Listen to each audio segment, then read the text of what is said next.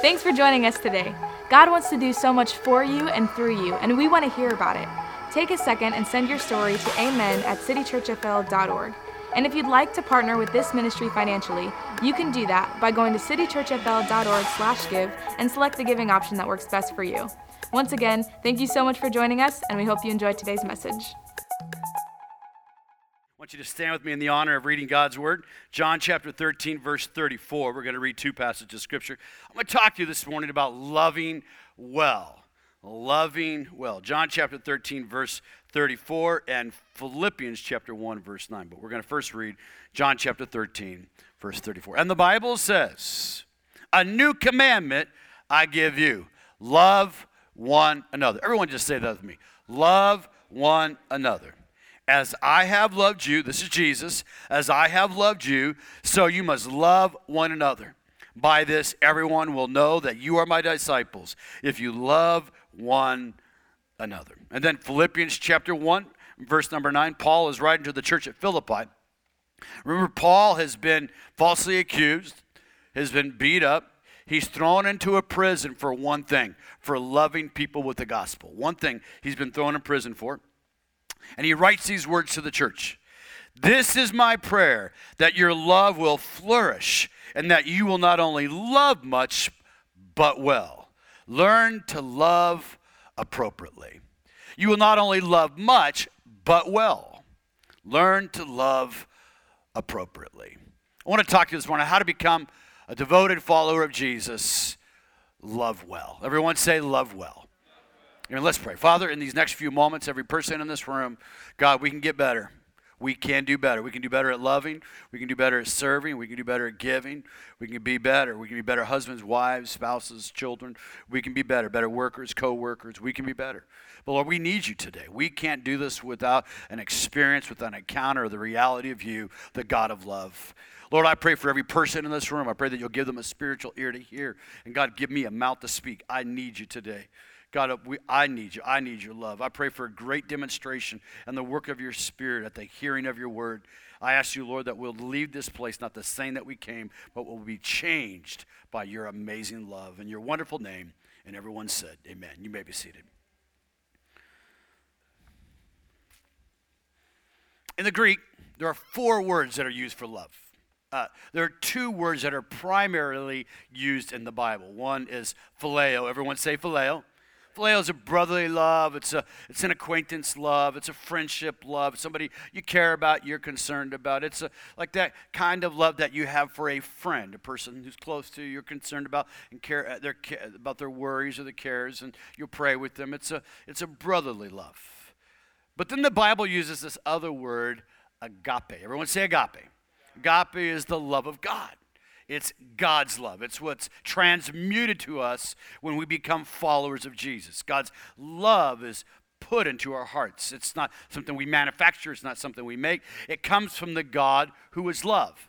The Bible says this about God. You can say whatever you want about God, but the Bible declares that He is God, a God who is love. God is love. Very clear. Very clear from the beginning of time, God is a God of love. Now, there's another word that's commonly used for love. It's the word eros or eros. It's the word that we get lust from. It's the connotation of it is something that you desire strongly. It's a it's a love that's built around this concept of what I can get, what I can take, what what what I feel, my emotions, how you make me feel. Eros love is the word that we would use for lust when we lust after something. We desire something strongly, but it's all about me. That kind of love is all about me.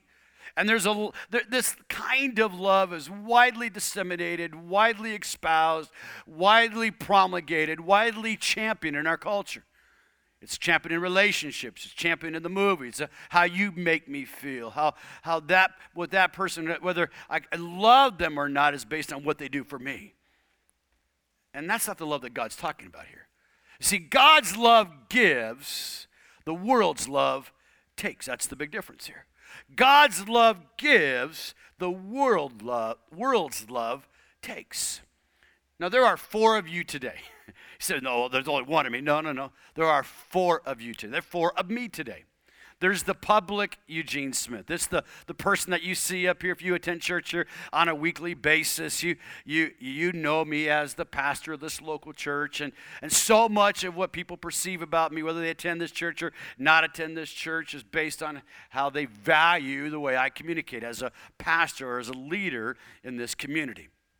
So that, that, that persona of me, that public side of me is very real. I, I recognize that. I, I know that people are watching me, people are looking at me, and, and the fact is you, there's a public you. There's a the you that goes to work every day. There's the work, there's the you that, you know, that, that your friends know, your neighbors know. It's the public you. But then there's this other thing called the mask you. it's what we wear in the public. It's what we put on. It, it's, it's how people perceive us. It's, you know, you, you just had a terrible day. Your dog messed all over the floor. Your kids were, be, uh, you know, fighting and bickering at the breakfast table. You got a ticket on the way into work, and you show up, you sit down at your desk, and your coworker says, how you doing today? Oh, I'm doing great. doing fine. you liar. you ain't doing fine. You had a terrible day. But there's something in us we want to project this, this perception that everything's okay. I've, I've visited people in the hospital. They're hooked up to an IV. They got a respirator on. They're like two stages next to death. And you say, how you doing? Fine, pastor, doing fine. Like, you ain't doing fine. You need a healing. But there's, a, there's this mask that we wear. And the, the fact is, there's the mask you, and then there's the real you. So that mask you is covering up who you really are because there's a part of you that no one else on planet Earth knows but you. There's a part of you. There's thought you could be as close to your spouse as you possibly can be. You can have as much koinonia fellowship community with other people, and you can be very transparent and open. But there's a part of you that no one else knows but you and God. It's the you. It's the real you. Thoughts, emotions, feelings. And then there's not only the, the mask you, there's the blind spot you. This is uh, the one that my wife helps me the most. she helps me with the blind spot because there are things about myself that I don't even see. You know, people tend to be, they see, this and see the glass half full or half empty. And when things are kind of sideways in my life, I, I tend to see things on the critical side. Every, every once in a while, my wife says, okay, now you said three negative things. You got to say one positive thing before you say one more negative thing. Now, I know no one else here has that problem in life, but the fact is there's a, there's a blind spot you. There's a blind spot. You just don't see it. You got parts of your life that are missing. You're just, you're missing it. And, and that's what other people come into our life, come alongside of us, friends can help point out those blind spots. And then there's the potential you. It's the God the, the, the person that God sees in you, the possibilities that God sees in you. There's the potential you. And only God knows who you can be in Him. Only God. And so as we walk through and we navigate our life, we're asking ourselves, God, how do I love well? God, how do I love well? You see, the impact of our life will be in direct proportion to our willingness and ability to love other people well. The impact the impact of our life will be in direct proportion to our willingness and ability to love other people well. See, loving well requires that we open our lives to other believers, we open our hearts to God. See, we will never be any closer to God than our ability to love well. And so, why do we need to learn? Why do we? Why does God want us to learn to love well? Why does God want you and I to learn to love well? First of all, I want you to see this. God wants to restore the beauty of the beginning. God wants to restore the beauty of the beginning. In Genesis chapter 1, you can turn there in your Bibles. It'll also be up on the screen. But in Genesis chapter 1, the Bible says in verse 26 and 27 So God created man in his own image. You were created in the image of God. In the image of God, He created him male and female. And God blessed them and said to them, Be fruitful and multiply and replenish the earth and subdue it. You see, in the beginning, man was in right relationship with God. Man was created in God's image to have relationship with Him, to have fellowship with Him. Jesus said in John chapter 10, I have come to give you life and to give it to you more abundantly. The heart of God is for everyone in this room to live an abundant life to live a life of abundance of love, abundance of joy, abundance of hope, abundance of grace, abundance of peace. That's the fruit. That's the reality of the God who lives within inside of us. That's what he desires for every person in this room. And so the beauty of the garden, the beauty in the beginning is that man was in right fellowship with God. He blessed them. The heart of God today is to bless you, to do you good. God is for you. Paul the Apostle said, If God be for you, who can be against you? And so to, to restore that relationship that man once had with God, God wants to restore the beauty of it. The second thing that God wants us to have is to have right relationship with other people. So God wants us to love Him. God wants us to experience His love, and God wants us to demonstrate that love to other people. Let's look at Genesis chapter 2. Genesis chapter 2 and verses 18 through 25. God has created Adam and Eve in His image. And then the Bible says this And the Lord God said, It is not good for man to be alone. God didn't create us to be alone, God didn't create us to do life alone. To, to be an independent Christian is an oxymoron. There's no such thing as an independent Christian. As Christ followers, we were not created to be independent of the body, of other people. We are created to be in relationship with, with other people in the body. God said it was not good for man to be alone. It's not good for a man to not have a spouse. In the beginning, God created the male and female to have relationship. Why do you think the enemy fights relationships so hard in our culture today? Marriage is devalued. Marriage is dismissed. Marriage is put aside. As a matter of fact, not only do we have a high rate of divorce in our country, but we have the highest rate of people living together before marriage than we've ever had in our culture. Why is that? Because people are afraid of commitment. They're afraid of the, making a commitment to a relationship. And God said in the beginning, I will make, I will make a helper. I will make one who will come alongside of you. You see, in relationships, God is able to work and to conform and to shape. It's in our human relationships with our spouse that we are the best reflection of what God desired for mankind to be in the very beginning. It's why when Paul talks about the relationship of the church to God, he relates it to a marriage. The beauty of a husband and wife coming together, the consummation of that relation through intimacy. God desires that for every one of us. God desires for us to experience that, uh, that oneness, that they would become one flesh. And Adam and his wife were both naked, and they felt no shame. They were in the garden. It was perfect. They were created in the image of God. God that gave them everything. God gave them blessing. God gave them abundance. God gave them the ability to be fruitful. God gave them the ability to live a blessed life. I love to read the story of Genesis at least once a year. It's always a reminder to me of what God's desire for his people is. He's a good father. He's created us in his image. He made us to experience his blessing and to be a blessing. But then something happened. The relationship that mankind had, man and woman, the relationship that we had with God was broken. In Genesis chapter 3, we see this brokenness. It came through the rebellion, the rebellion of a man and woman who chose to do it their way. They chose to try to, to find fulfillment their way. They chose to find life their way. And they were tempted by the enemy. And the Bible says that at the temptation of the enemy, the woman partaked and she passed that, she passed that on to her husband and, and he ate as well.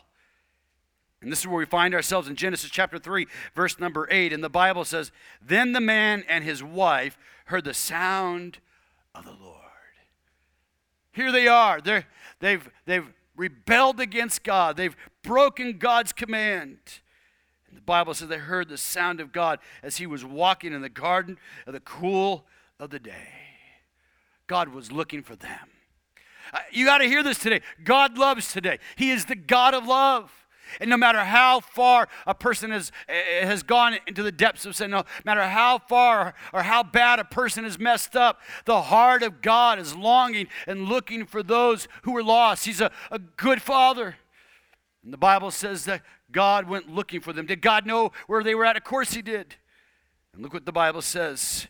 He said, In the cool of the day, they hid from the Lord God among the trees of the garden. They try to hide from God. And that's what sin does in a human life. The shame of our failures, the shame of our mistakes, it causes us to want to distance ourselves, to hide from God. has all kinds of ramifications the way that we live our life but we live in an american culture today that has the highest percentage of people that have no faith affiliation in the history of our nation we're living in a generation where the percentage of people that claim that they don't believe in god or they're atheists or agnostic is the highest that it's ever been why is that why is that? Because if there is no God, you can make choices to live your life any way that you choose to live your life. And so they're hiding.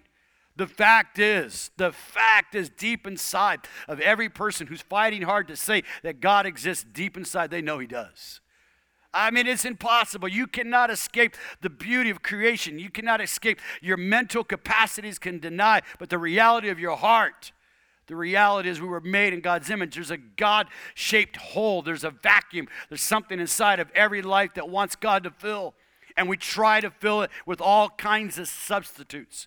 We try to feel it through sexual relationships. We try to feel it through drugs. We try to th- feel it through success in business. We try to feel it maybe through a child or through a relationship. But the fact is, there's a place in your heart that was created by God. And they tried to hide from the Lord. God among the trees of the garden. They had a problem. They had a problem. They were afraid. God pursued them. God pursues us today. God pursues you today. But I want you to notice verse number verse number 12 what Adam says. Then the man replied, "It was the woman. it's all her fault, God. It's the woman you gave me, God." Not only do we try to blame other people for our brokenness, for our lack, and for our pain. But there's a tendency for people to want to blame God. The woman that you made, it's your fault, God. You did this to me. You allowed this to happen to me. It's your fault. It's the woman's fault. And we play the blame game. We try to hide from God when rebellion, and then we want to hurl. We want to hurl our problems. We want to hurl our responsibilities. We want to hurl them. It's because my dad did this to me. It's because my mom said this about me. It's because this teacher did this to me. It's because this boss did this. We want to hurl the problems of our life onto other people. Ultimately, we want to blame God. Ben Franklin said, He that is good for making excuses seldom good for anything else. There's a human tendency to want to push off our responsibility of our lives, of the brokenness and the failure on ourselves. See, God never leaves us hopeless today. God had a plan even back here in the very beginning. See, God created man to be in relationship with him, and they started off right. But the moment they sinned, the moment they chose to be the center of their life and the captain of their own destiny by eating that fruit, they went into hiding. They were in separation from the Lord God Himself. And then in Genesis chapter 3, verse number 14, the Bible says So the Lord God said to the serpent, the one who had enticed Eve to sin, Because you have done this, I will put enmity between you and the woman, and between your offspring and hers. And he will crush your head, and you will strike his heel. And the Lord God made garments of skin for Adam and his wife, and he clothed them.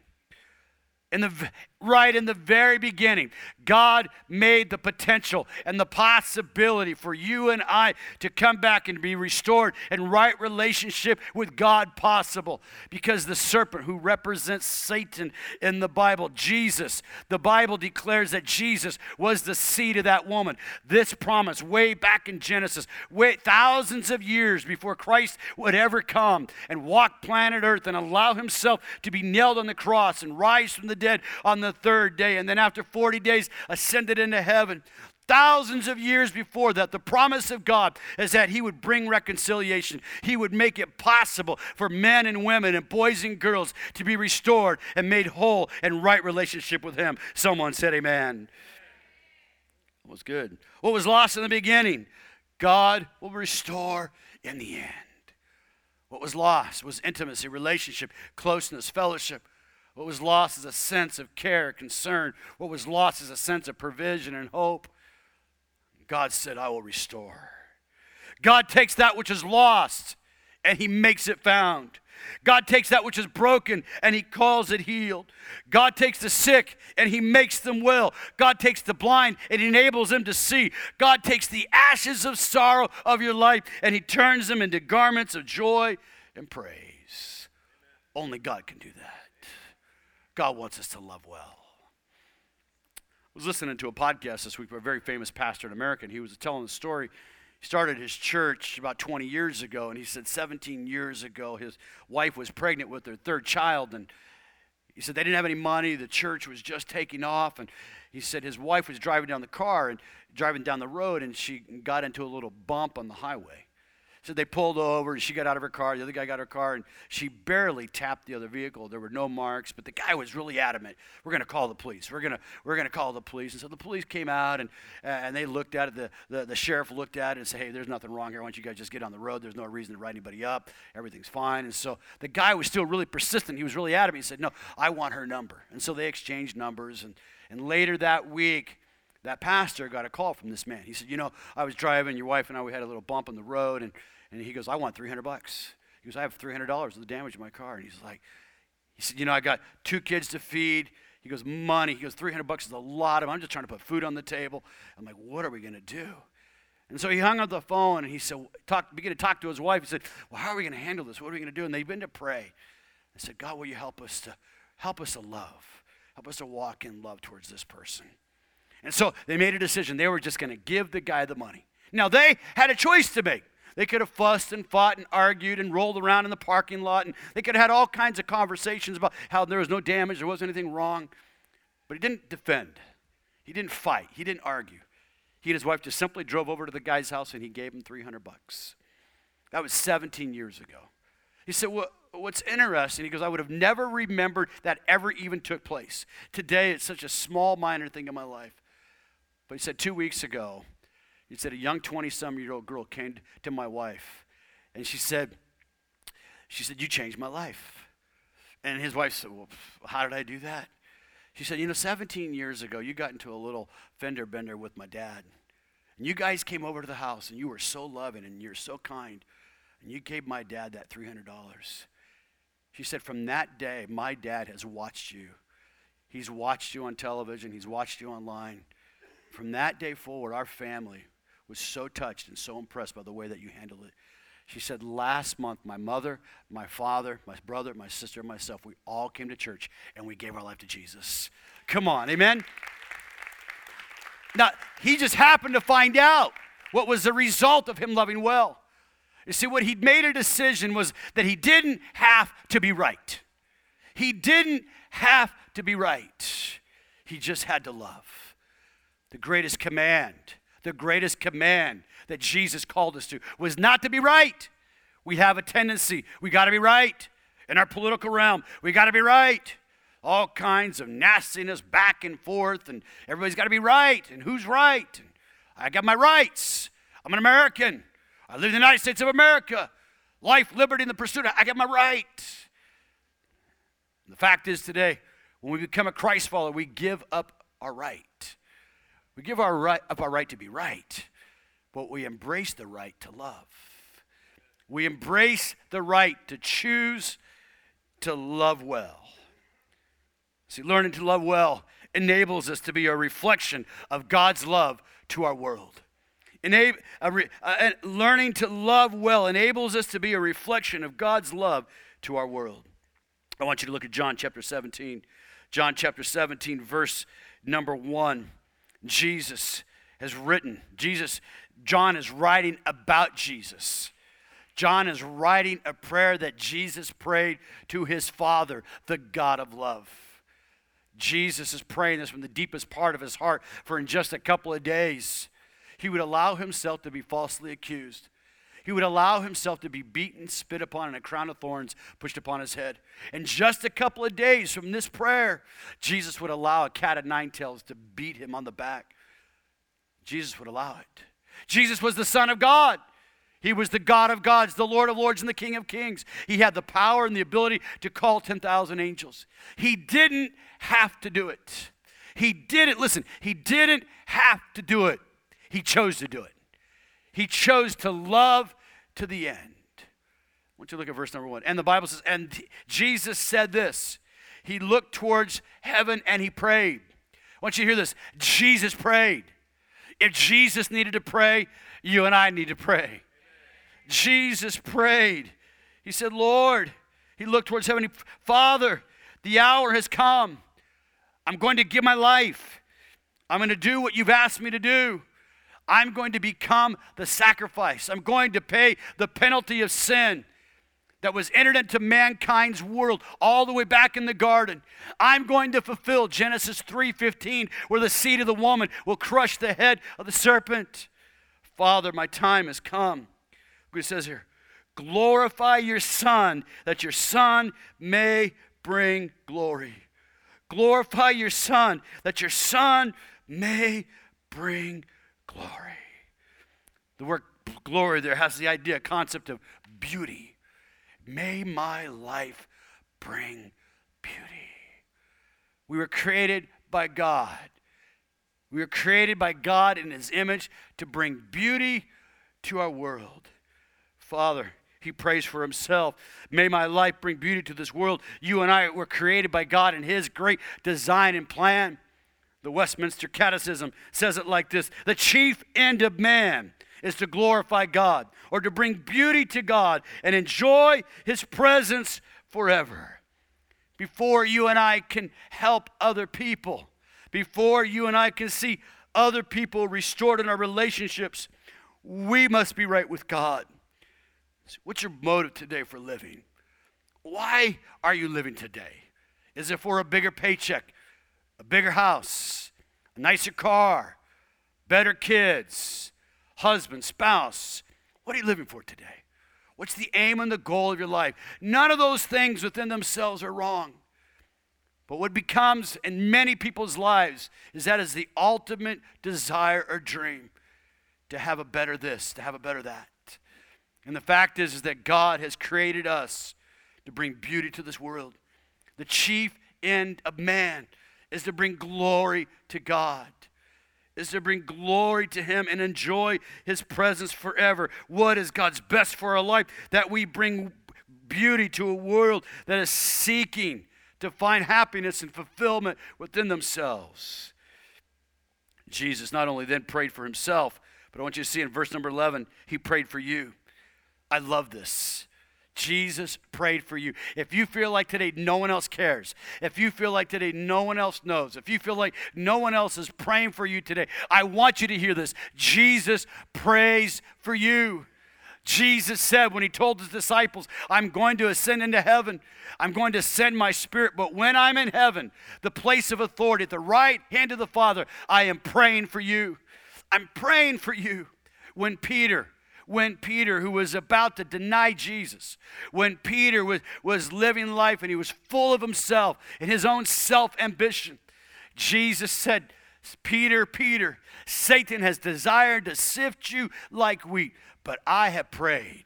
I would I have prayed that after you fall, you will be restored and you will bring healing to your brothers.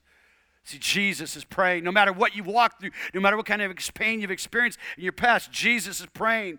Look what he says here Holy Father, protect, keep them faithful by the power of your name. By the power of your name. The name above every other name.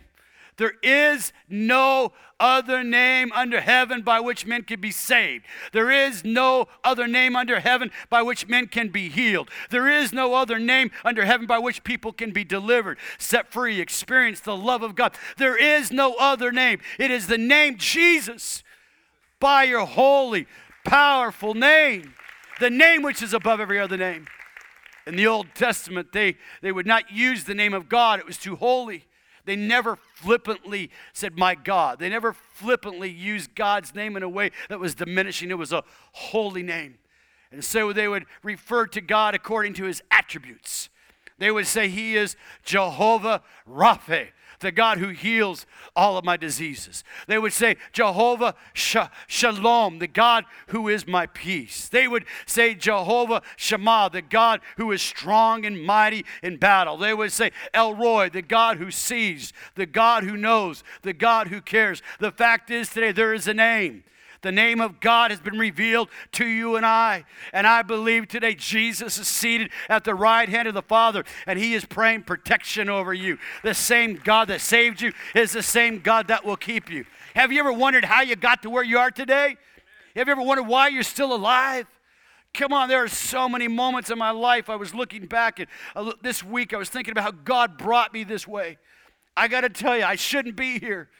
But God was praying through his son Jesus. God was praying for me today. God's praying for you. Look what he's praying in verse number 21. As you are in me, Father, and I am in you, may they be in us, so that the world may believe that you sent me. God is praying today for completion of your life. See, the Father and the Son and the Spirit are in complete unity. There is one God who's revealed himself as the Father and the man that walked on planet Earth as Jesus, and by his Spirit who came at the day of Pentecost and lived and dwelled inside every person who believed. The fact is today that one God, that one God, the Father, Son, and the Spirit has been brought revelation to us, and He lives and dwells inside of us. And Paul the Apostle said, He that has begun a good work in you, He will complete this work.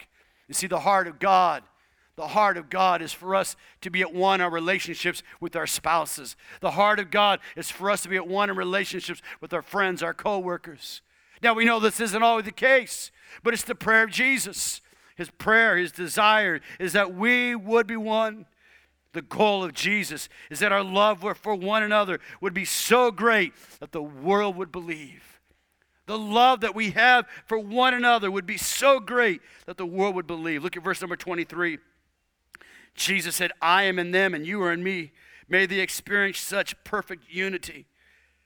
May the church, the people of God, that the world will know that you sent me and that you love them as much as you love me.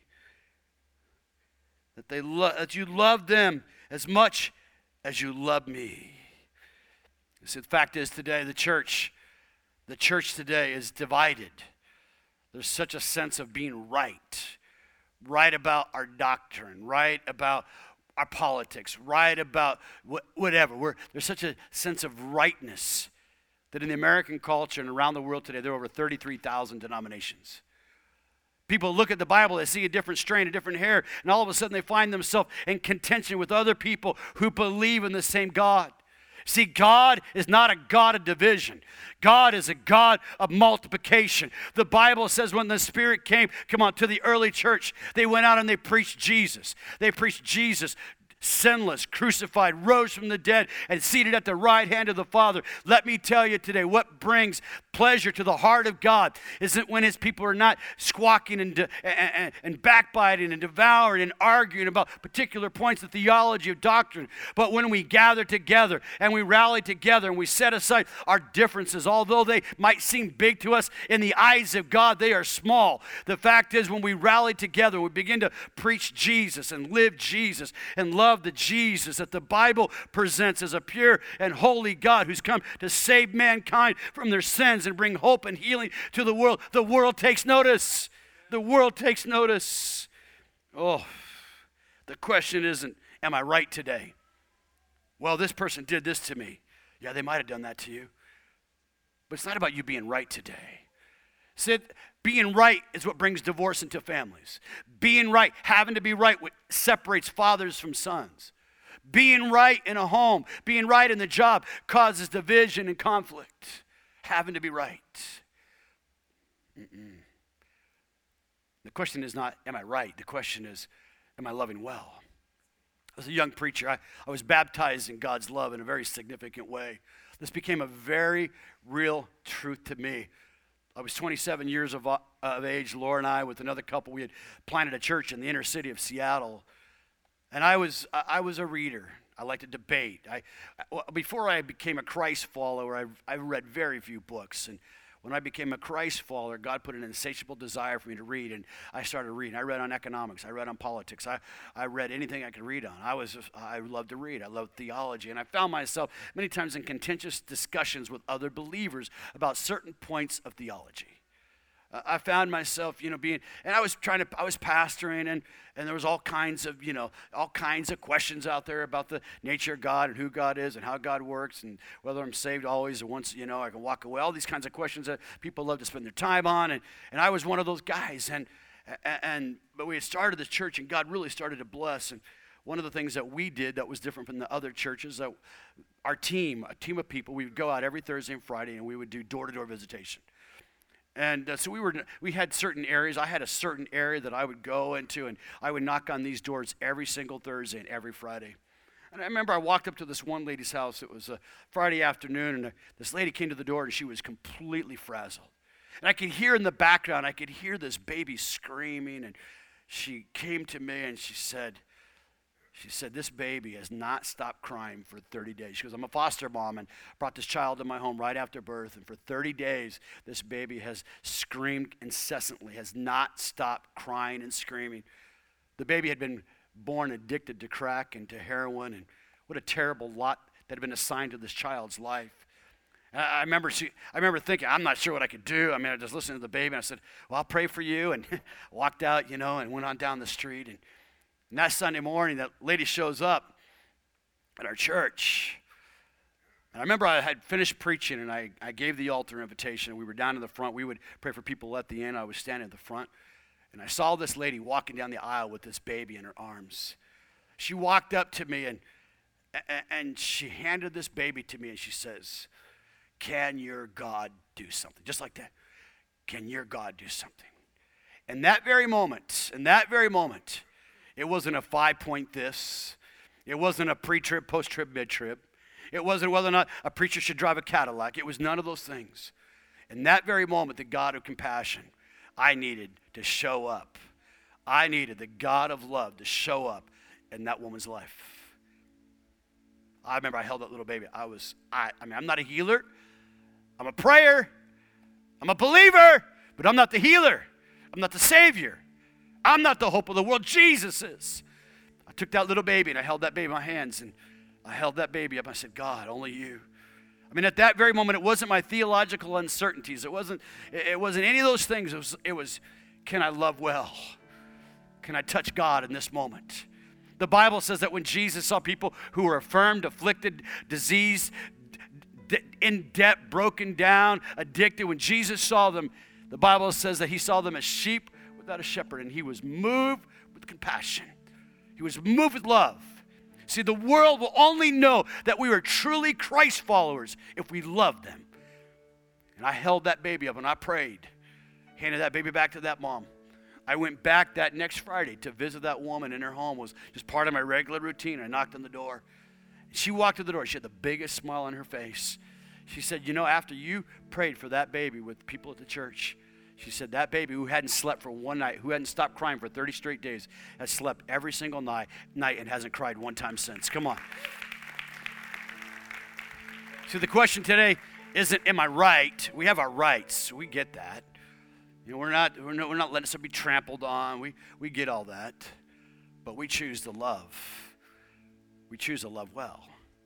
We choose to, to forgive. We choose to believe the best. We choose to support. We choose to encourage. We choose. God wants heaven full and hell plundered. God wants people healed, whole, and restored. See, as we as a congregation and individually learn to love well, the world will take notice. I was at a little uh, restaurant right around the corner here on Friday and I'd ordered my lunch and and I'd finished eating my lunch, and when I went to get my bill, the lady said, Your bill's been paid for. I said, What? She says, Yeah, your friend Tim paid for your lunch. I said, Tim? I said, Really? I said, Where's Tim?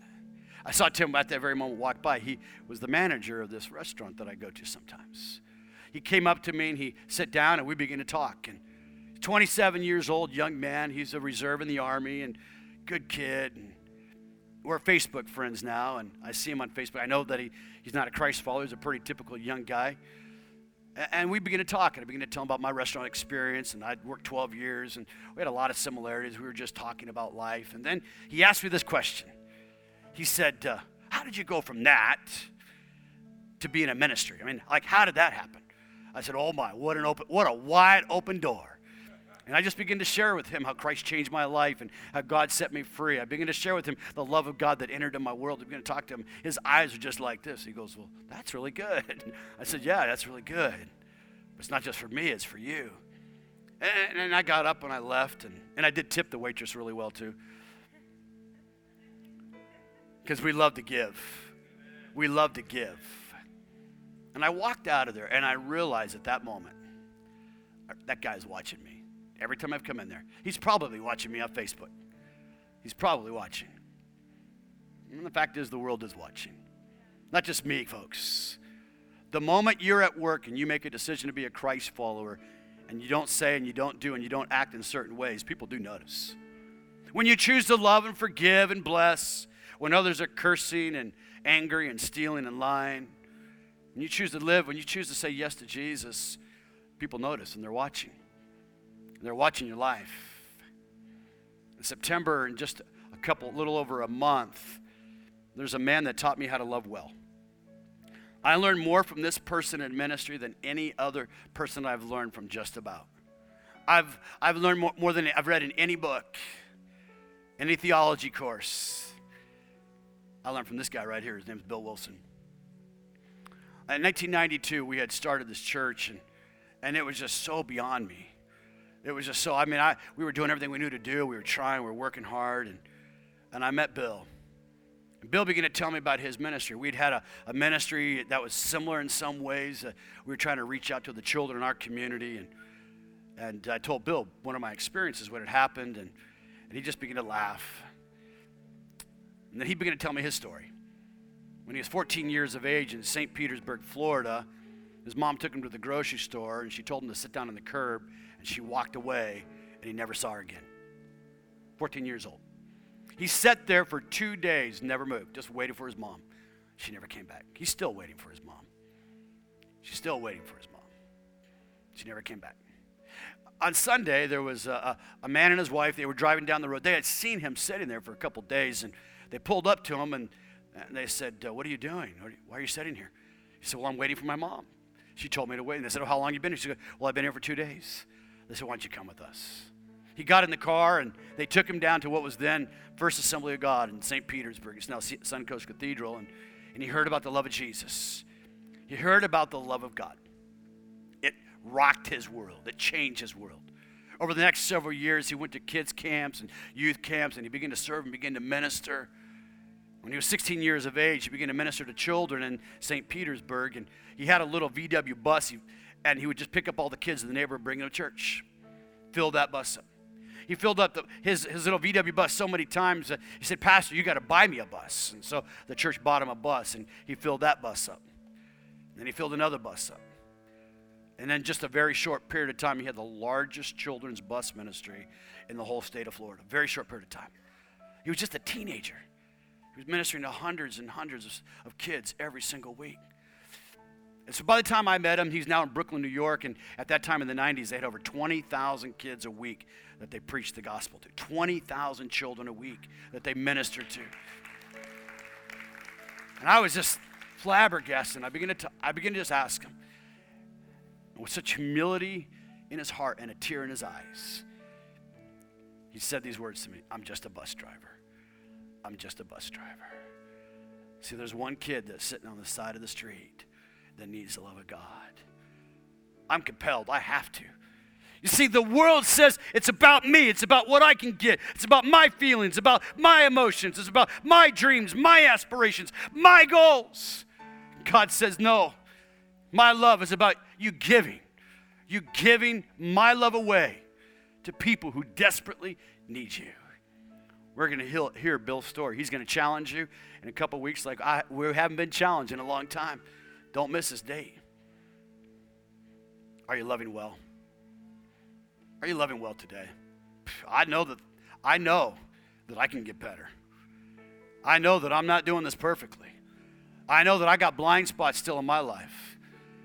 And the question that the Holy Spirit is asking us in this room today, are we loving well?